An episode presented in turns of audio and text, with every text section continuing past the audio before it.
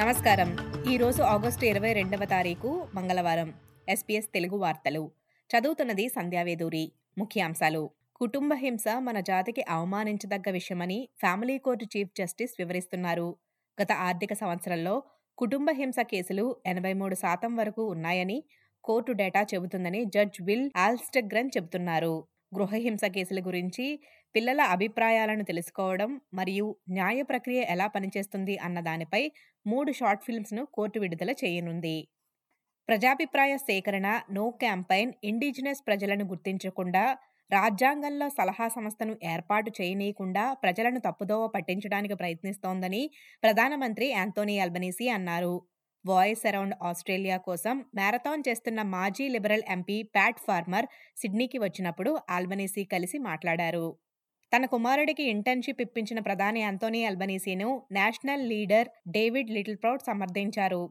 రెండు వేల ఇరవై ఒకటిలో అకౌంటెన్సీ సంస్థ పీడబ్ల్యూసీలో తన కుమారుడు రెండు వారాల ఇంటర్న్షిప్ చేసేందుకు ఆల్బనీసీ ఏర్పాటు చేసినట్లు ఆస్ట్రేలియా ఆర్థిక సమీక్ష వెల్లడించింది.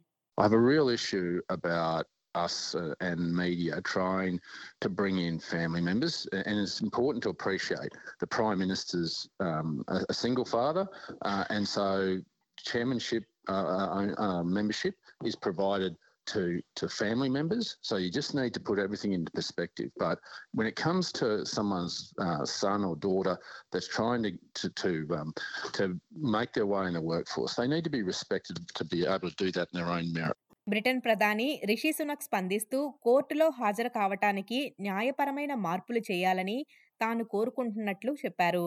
ఏడుగురు శిశువులను హత్య చేసి మరో ఆరుగురిని చంపేందుకు ప్రయత్నించినందుకు బ్రిటిష్ నర్స్ లూసీ లెట్స్బీ కోర్టులో హాజరు కావడానికి నిరాకరించడంపై ఈ వ్యాఖ్యలు చేశారు.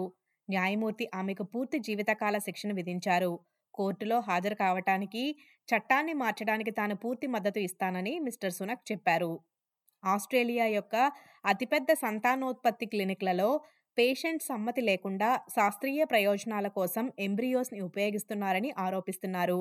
మొనాష్ ఐవీఎఫ్ బృందంపై విక్టోరియా సుప్రీంకోర్టులో దాఖలు చేసిన వాదనలలో భాగంగా ల్యాబొరేటరీ పత్రాలు ఫేక్ పేషెంట్ సంతకాలను కూడా కాల్చివేశారని ఆరోపణ ఉంది. పేషెంట్స్ వద్దనుకున్న ఎంబ్రియోస్ని మాత్రమే శాస్త్రవేత్తలు ఉపయోగిస్తున్నారని వారు చెప్పారు. New South Wales premier Chris Minns Sydney Olympic స్టేడియానికి కొత్త మ్యూరల్ని ప్రకటించారు. ఈ ప్రకటన తరుంగా జూలో రక్షింపబడిన బేబీ ప్లాటమస్కు ప్రీమియర్ మటిల్డా అని పేరును పెట్టారు. స్టేడియం ఈస్ట్ సైడ్లో ఈ మూరల్ని ఏర్పాటు చేయబడుతుందని మరియు ఇది పూర్తి కావడానికి ఎక్కువ సమయం పట్టదని క్రిస్మిన్స్ తెలిపారు. ఈ వార్తలు ఇంతటితో సమాప్తం. మీరు వింటున్నారు ఎస్బీఎస్ తెలుగు.